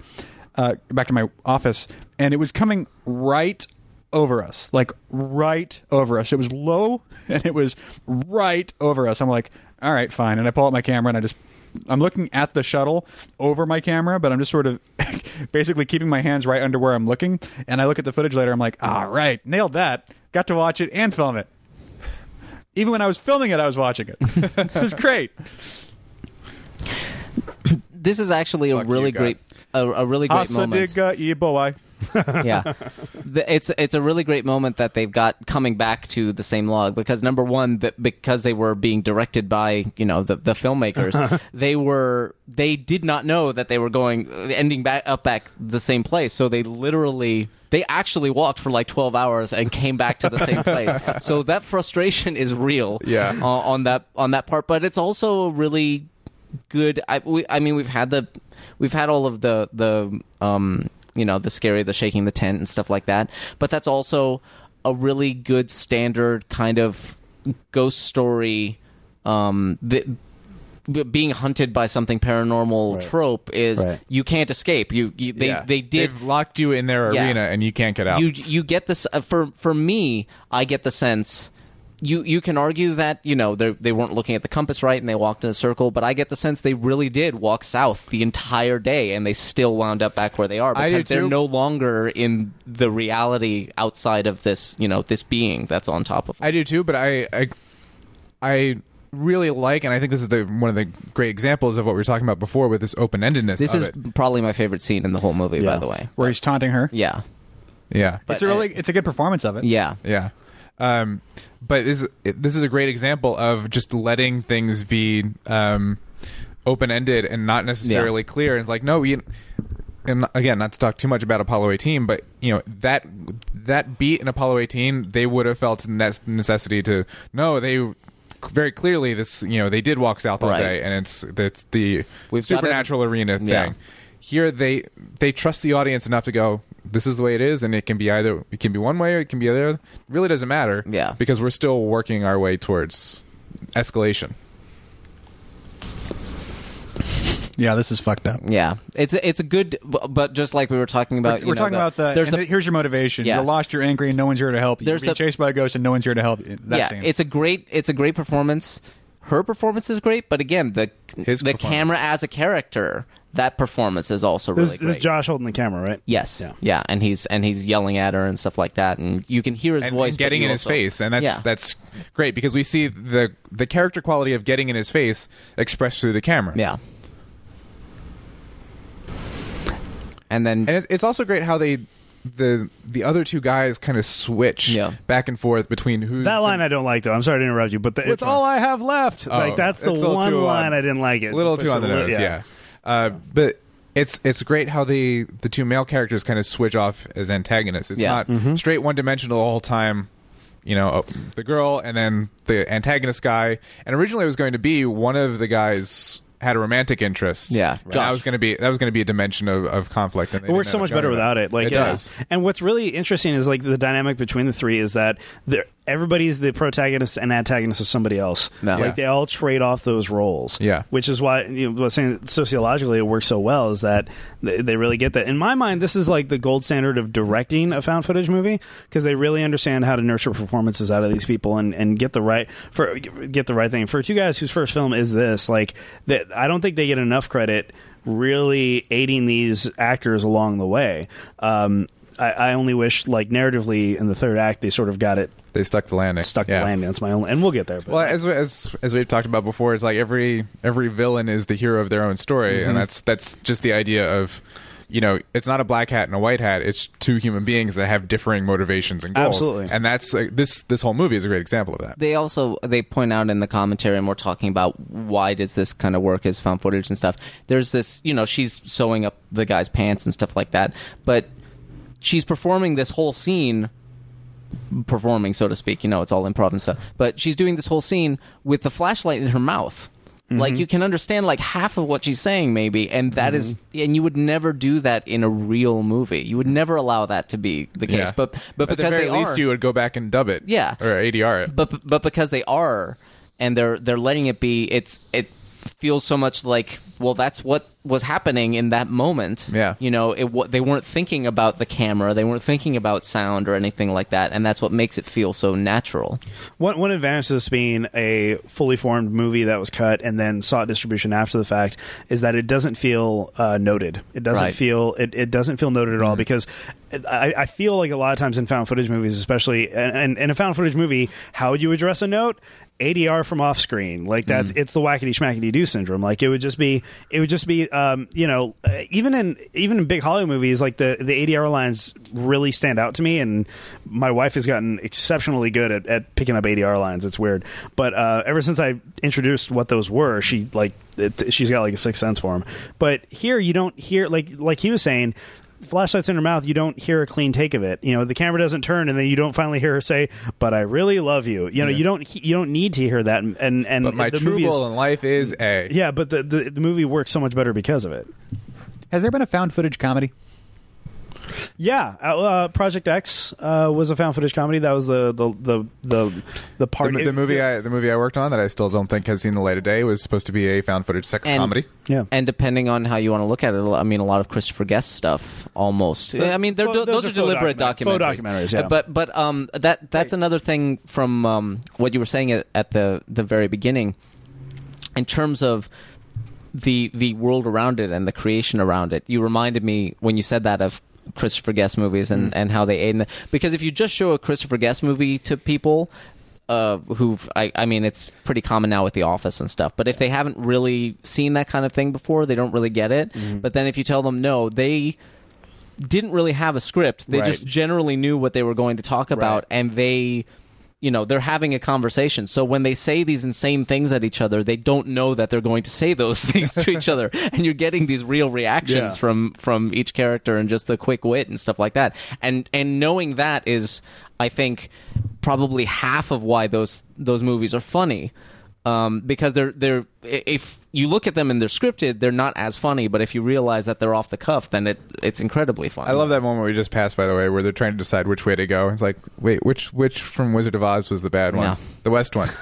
Okay, let's go east. Yeah, It's No. at this point, it's as good a it's re- good logic reason- as anything else, but it's it's just it's great. I mean, it, it conveys necessary plot information, I guess, or you know, it moves the plot forward. But it just it also shows the, the degra- degradation of their character at this point, and it's just Well, but I also like that there's still some aspect of character there because on the uh, that's still kind of jo- a joke, right? Yeah. He's still kind of kidding around because he's he's lost. because he's but- the Joker. But Yeah. it, but yeah, it shows. It shows the quality of you know you all you are always the person that you are even Yeah. under the extraordinary circumstances. So the way in which you will do certain things cha- will change the way in which you will do things, but you will generally do the same things, Right. Even if the way of them changes. right. Take that, free will. Yeah. We are creatures of habit. Yeah. You can change your habits. I'm not saying that, that's not possible, but if you have a habit built towards doing one Yeah. thing, you're you will habitually do it. So I, th- I think what I, I don't make you off. I think what a lot of good horror movies get that lesser horror movies sort of forget about is a moment kind of just before Act Three, like we're experiencing now, which is just a hint of melancholy. You know, and it's it's not it's not just oh, it's not enough to just be scared and tense and frightened. Uh, all the time having that moment where that realization where the world is no longer the same which is what we've just had with that whole discussion of what do you normally do on a sunday? I usually go hiking. That's not going to happen anymore. And they're lamenting over just you know a meatball or ice cream or something.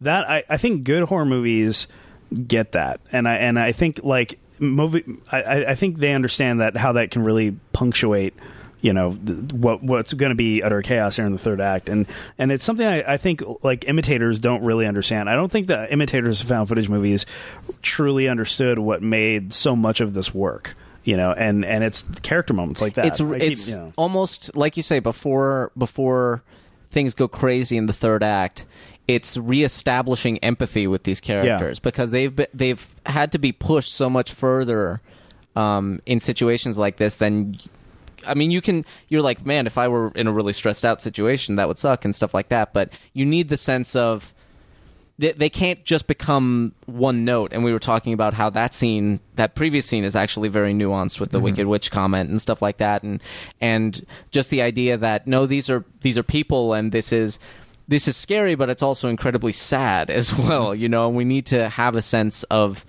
that because moving into the end we also need to root for them a little bit. We we want to not we we want to want them to not get killed Right? Uh, how, how many?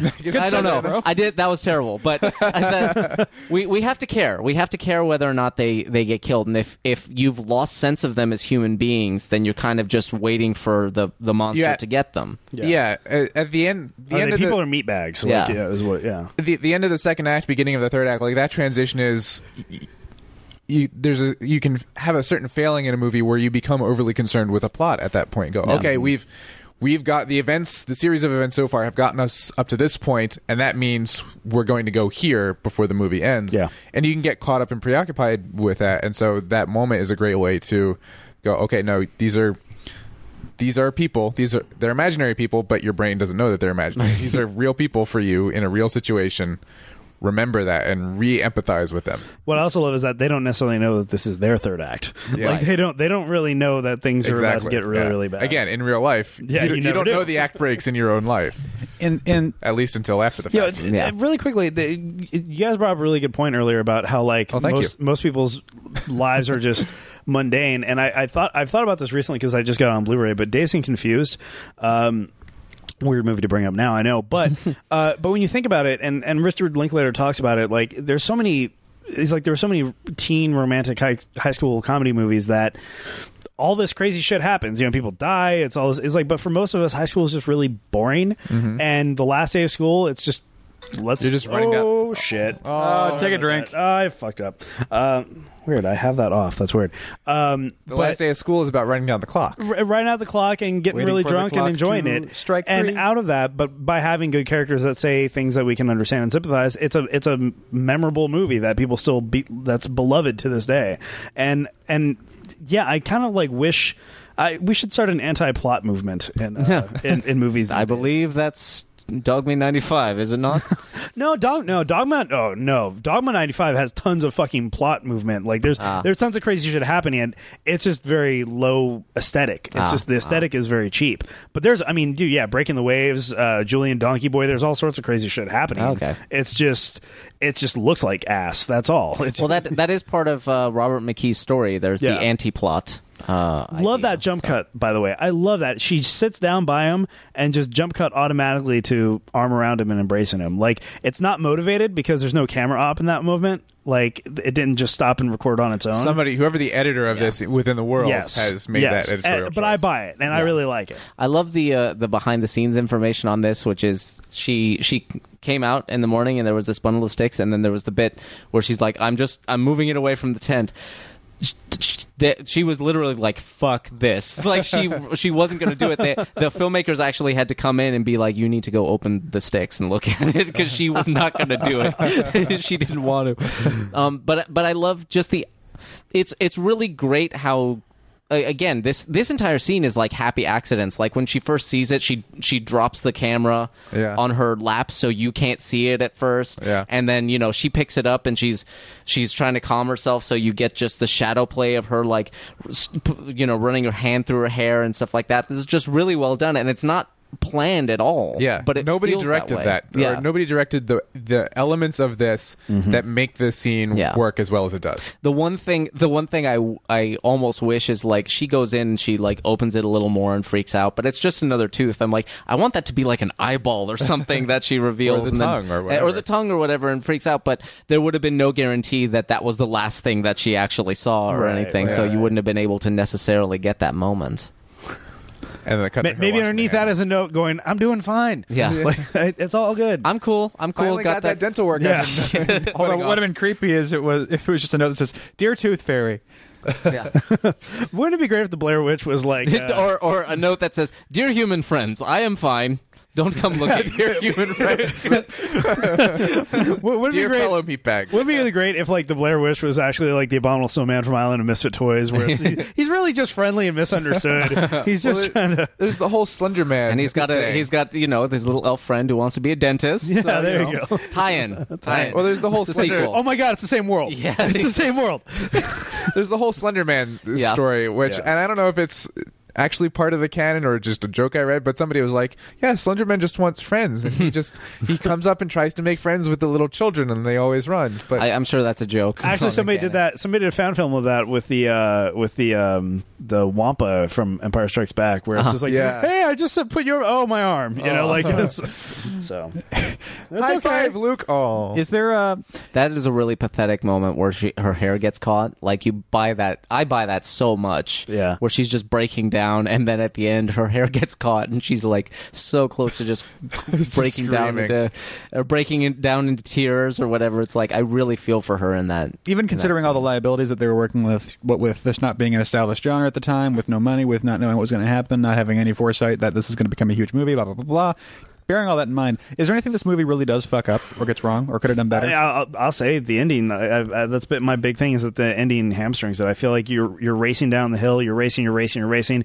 The finish line is in sight. You're pushing forward, you're pushing forward, and then a brick wall falls out of the sky, and you run fa- face first into it, and then someone says race over, and that's that's how I felt about it, just emotionally and tonally. I don't know. I like. I personally like the ending. I I- think it's really I- I know what, people who what, do. I what can I- you have? you know. oh, obviously, but uh, what could? Uh, what might you suggest could have been? I, I different? don't know. It's one of those instances where I don't necessarily know the right answer. I Mm. just feel like the answer, you know, could have been something a little different. I guess. I, I just feel like it needed.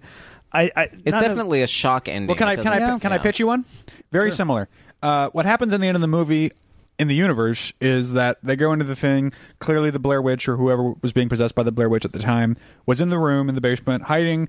He saw the cameraman come in and he knocked the cameraman out, and then the chick came in and he knocked the chick out. That's what happened in the universe. Would you have liked it more if? Right before the second, the first camera goes the same way it does. The second camera whirls around real quick, and you see someone go, and then that's the end of the movie. I would. Would you have liked it more if you saw something? if if the camera hits the ground and then you see feet, um, and some one other thing. I don't know what that other thing is. I. I, I well, just know it here's means something. because one of the one of the pieces of trivia, one of the, the famous aspects of the ending is the fact that when she drops the camera right before she does, she actually glimpses, and it's like a PA or something, standing on a hill in a white robe or Oh, something. no, no, that's why she's when when they're running and she's screaming, "What the fuck is that?" Yeah, that's what that's that moment. what- that moment. Yeah. So you're saying your problem comes with the ending after that? the ending, the, ending, en- the ending, ending, The like very the last end. shot of the movie. Yeah. I, I Because personally love the last I- shot of the movie. i I'm think ok- that's what makes the whole thing come yeah, together. see, I mean, I'm okay with I'm okay with the ending too, is in terms of, especially you know, working and being the the trope codifier of of uh, the found footage genre. It's like you may or you may not get it, and these guys happen to not get it, and I think personally, I think that's great, and I'm fine with it. right. Um, Is there anything My that you do cons- think is, is shitty with the movie? really, my only major issue at all is the beat where he drops the map or he gets rid of the map. Right. Because that's That is weird. And even the and It even seems though odd. it seems after it's been whittled down, after the story has been you know edited together, it seems like a very large contrivance. Hmm. Even if that's if the circumstances weren't actually that, and it was in reality it was just something the guy decided to do. The way it comes across in the film seems like a contrivance Right. to keep them lost. and it's not even necessary because not they necessary. could just be lost, you know. Yeah. But it's it's more a contrivance for for conflict between them, I guess. Yeah. I was- I was here's the 21 when here's I- the yeah. iconic. The Yeah, iconic up the uh, nose up the scene. nose. I am so scared. The thing that made that had that spawned about a thousand fan film parodies. Yeah. This Yeah. moment right here. My concern with the ending would be Great performance, though. It really is. Yeah, no, she really doesn't get. They don't get enough. and that credit. great line. I'm scared to close my eyes and scared to open them. Yeah. like that's that's terrifying. That's a Yeah. terrifying sentiment. Um, That that part right there is what does it for me. The fact that now it's just she said everything she could possibly, and she she has that realization. Like she knows we're not we're not coming back. Yeah. like this is you know. yeah, I mean, the moment she shuts off the camera for her in that situation is That's the last time I'm gonna. That's, That's- a, this is like my last will and testament right here. Yeah. Yeah. There was a stretch of time right before this I wanted to mention where you see Mike operating the camera a lot more, and I like it because he was originally one that's, that insisted stop filming, stop filming, but he's almost like Stockholm syndromed into into filming at this point, and I, and I like that. That felt very natural to me. That felt that that it didn't just seem like a way to like oh we need to get Obviously, we need the get coverage Heather. still. Well, we need to get Heather on camera more. I think Yeah. I feel like that was something that they realized in dailies was like we're not seeing enough of Heather. Like, and I, and I think and I think that was a good adjustment, a good note to make, and it felt organic. It felt pretty natural. going back to the ending. My concern with the ending would be what more could you do that wouldn't feel like it Yeah. betrayed the. I mean, because it's all Like it's very betraying open. the and, the but- accidental nature. Exactly. Again and again i don't know and, and again i was 21 when i formed that opinion so i i, I may So you were look at probably drunk at the time. I, d- no i may um I, I Dude. no, I was a very serious film watcher. Mind you. If I watched, never, if I was drunk when I watched this movie, I might have shit myself. Dude, I, I watched Brazil. you just get really empathic when sleepily you're the first time I watched Brazil, and I really did not know whether Paper ate Rob, uh, Robert De Niro or not. like I literally was like, did that actually happen, or am I? I was the drunk the first time I saw Logan's Run. That's well. That's the thing about watching movies when you're drunk is I think you just whatever filters or cynicism you have that you, you disconnect compassion a little bit in your daily life. You just get super empathic when you're drunk, and you're just like, oh, I feel you. I know what that means. Oh, I. That's why I can like Battleship when I'm drunk because it's just like, oh, I just, I, I you know, I, I don't even notice the contrivances of how awful these people are. and their dialogue and their words don't mean anything. It's just sort of like, oh yeah, I go, yeah, yeah, I get it. If I watched this when I was drunk and I was so with them on all this. I might have. This might have been the scariest movie I've ever seen. No. Well, th- now you know how a lot of people felt when they saw it. Oh, yeah. Uh, in the um, this isn't significant. It, like you don't have to know this, but I thought it was really interesting watching the uh, the.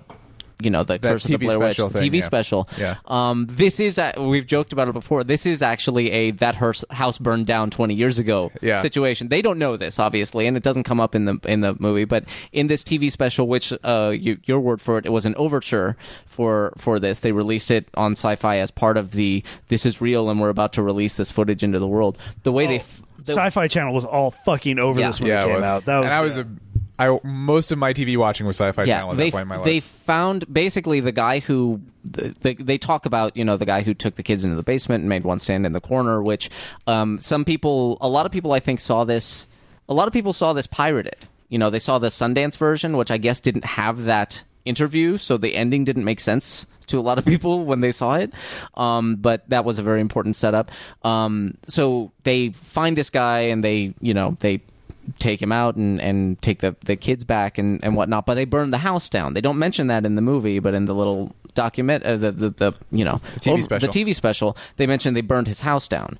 Um, and so the way they find the footage, the way this footage is found is there's an excavation of this old colonial house that's going on, and they in the basement of this house that hasn't been disturbed for like you know 80 years, they find a, like a brand new pack and 60 millimeter canisters and stuff like that, and they're like, how the fuck did that get down there? And what? It, so I I like the idea that they don't bring it up, but if you if you look on the other side, it's like part of the mythology is they've walked into a ghost house now. Essentially, um, it's not just something out in the woods; it's something that the Blair Witch has conjured up to to draw them in. Again, which is a great example of of filling it, and very literally, we've talked about you know filling in the details of your world so that it feels like a real world and not just something that happens to exist that you've built Yeah. for directly in front of the camera. And this is a very literal expression of that. There's they built a whole world and a whole mythology to this, and if the camera didn't happen to be pointing at that corner of that mythology, then you didn't get it. Right. Something I like about this scene is that you, for some reason, it must be a placement of the DAT thing or wherever the mic was.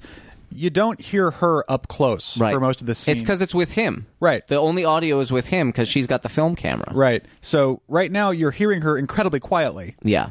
But it only you only start to hear her more and more when she gets into the basement. Yeah. I also like that's what I that I that's one of the things I love most about the ending here. in the real universe, these people who were filming this, who I'm assuming, even if they knew this wasn't real, were still fucking spooked. oh yeah. Um, yeah, how could I, I love be? that they apparently forgot the story of the Blair Witch and that it happened in the basement, so they go upstairs first. yeah.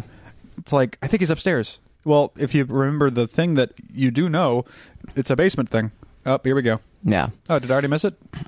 The, well, they were in the basement, happened. but Oh, okay. that was very much that was a moment in the theater where the the people who had caught the reference to putting you know Yeah, putting putting the kids in in the the corner, which is all, it's five minutes into the movie, it comes up once, and then they never mention it again, and it's just right at the end.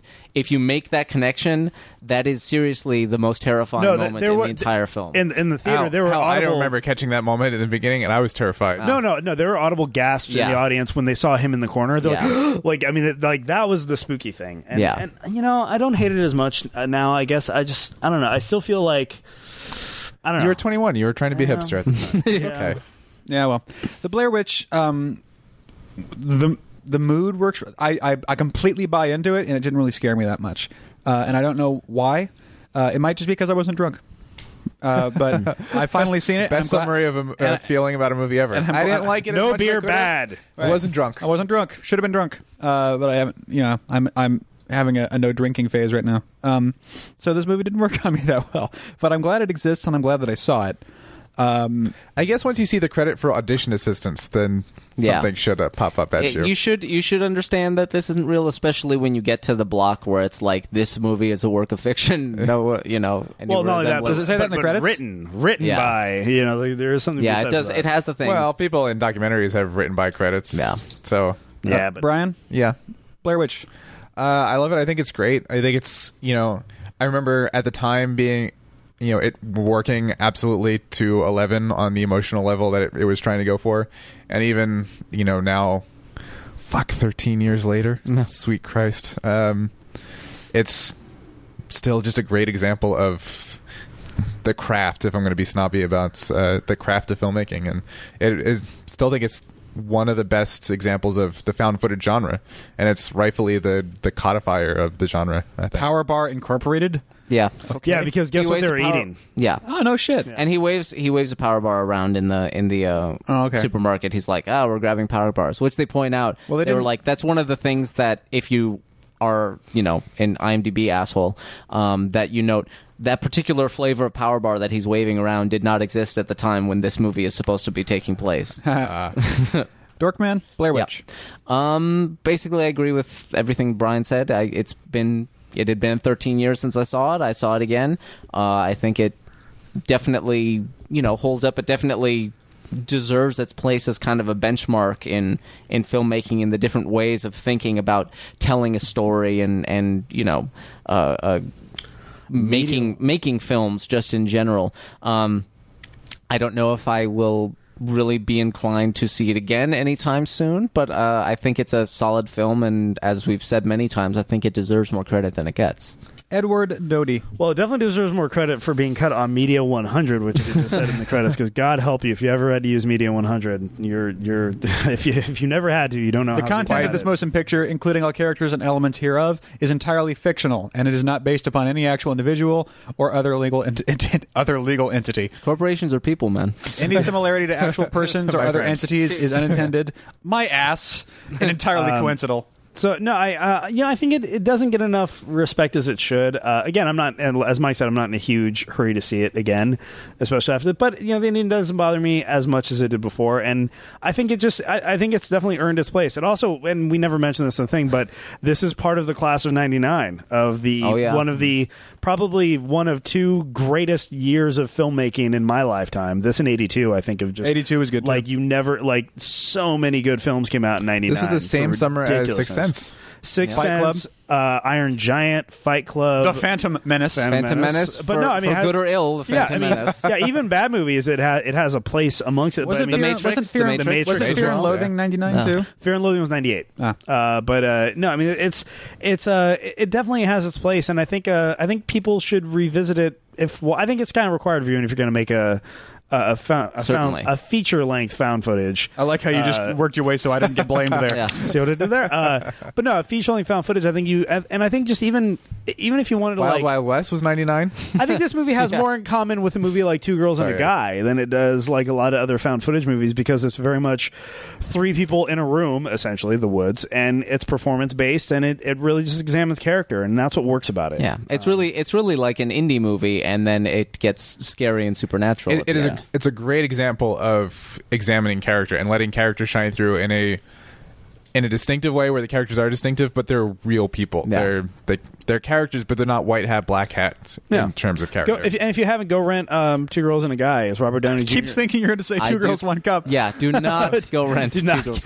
I don't know. I don't think Redbox carries Two Girls One Cup, but uh, no. Uh, Red Tube does. No, uh, Robert Downey Jr., Heather Graham, and Natasha Gregson Wagner. Oh, is uh, Heather Graham naked in that movie too? he, she does have sex with Robert Downey Jr. Yes, um, She's naked in every movie, and God bless her. yeah, I know, right, but no, it's a that's a that's a that's a movie that you'll find a lot of parallels between the between three, in, in the sense that it's three people in an isolated area just trading barbs and seeing where it goes, and and I think a lot of movies would benefit just from studying this. I don't think it gets the credit it deserves. So God bless us, everyone. This has been Down in Front. You can always find more episodes at downinfront.net. Subscribe to us on iTunes. Get a brand new episode every single week. Hey, Brian, you finished the spiel. what? I want to see if you can do it. Uh, go to uh, website downinfront.net. Uh, participate in the forum in the way that I apparently don't do anymore. I realized the other day. Yeah, I Uh, haven't seen you on. I took a break either, for a while as well. yeah. yeah. I'm still there. Uh, buy shirts even though we don't get money for them. What else? Give us money. Give us money. We're not asking. We're just saying. But give us money. you We're bastards. absolutely asking. Uh, there's a PayPal button. Holden. Um, Holden made, designs and maintains the websites. And until Uh, next week, And Matt Veda doesn't do anything anymore. That's so fucked up. no, but, it, but it's not Matt's fault. It's Teague's fault. right? Matt's life has become a cruel joke. Life is meaningless. Until next week, I'm Brian Finifter. T. Christie. My Scott Eddie Doty. Thank you very much for listening. Good night. Good night. Buster Cancer 2012. Buster Cancer 2012. 2012. 2012. 2012. 2012. 2012. 2012. Friendsinyourhead.com.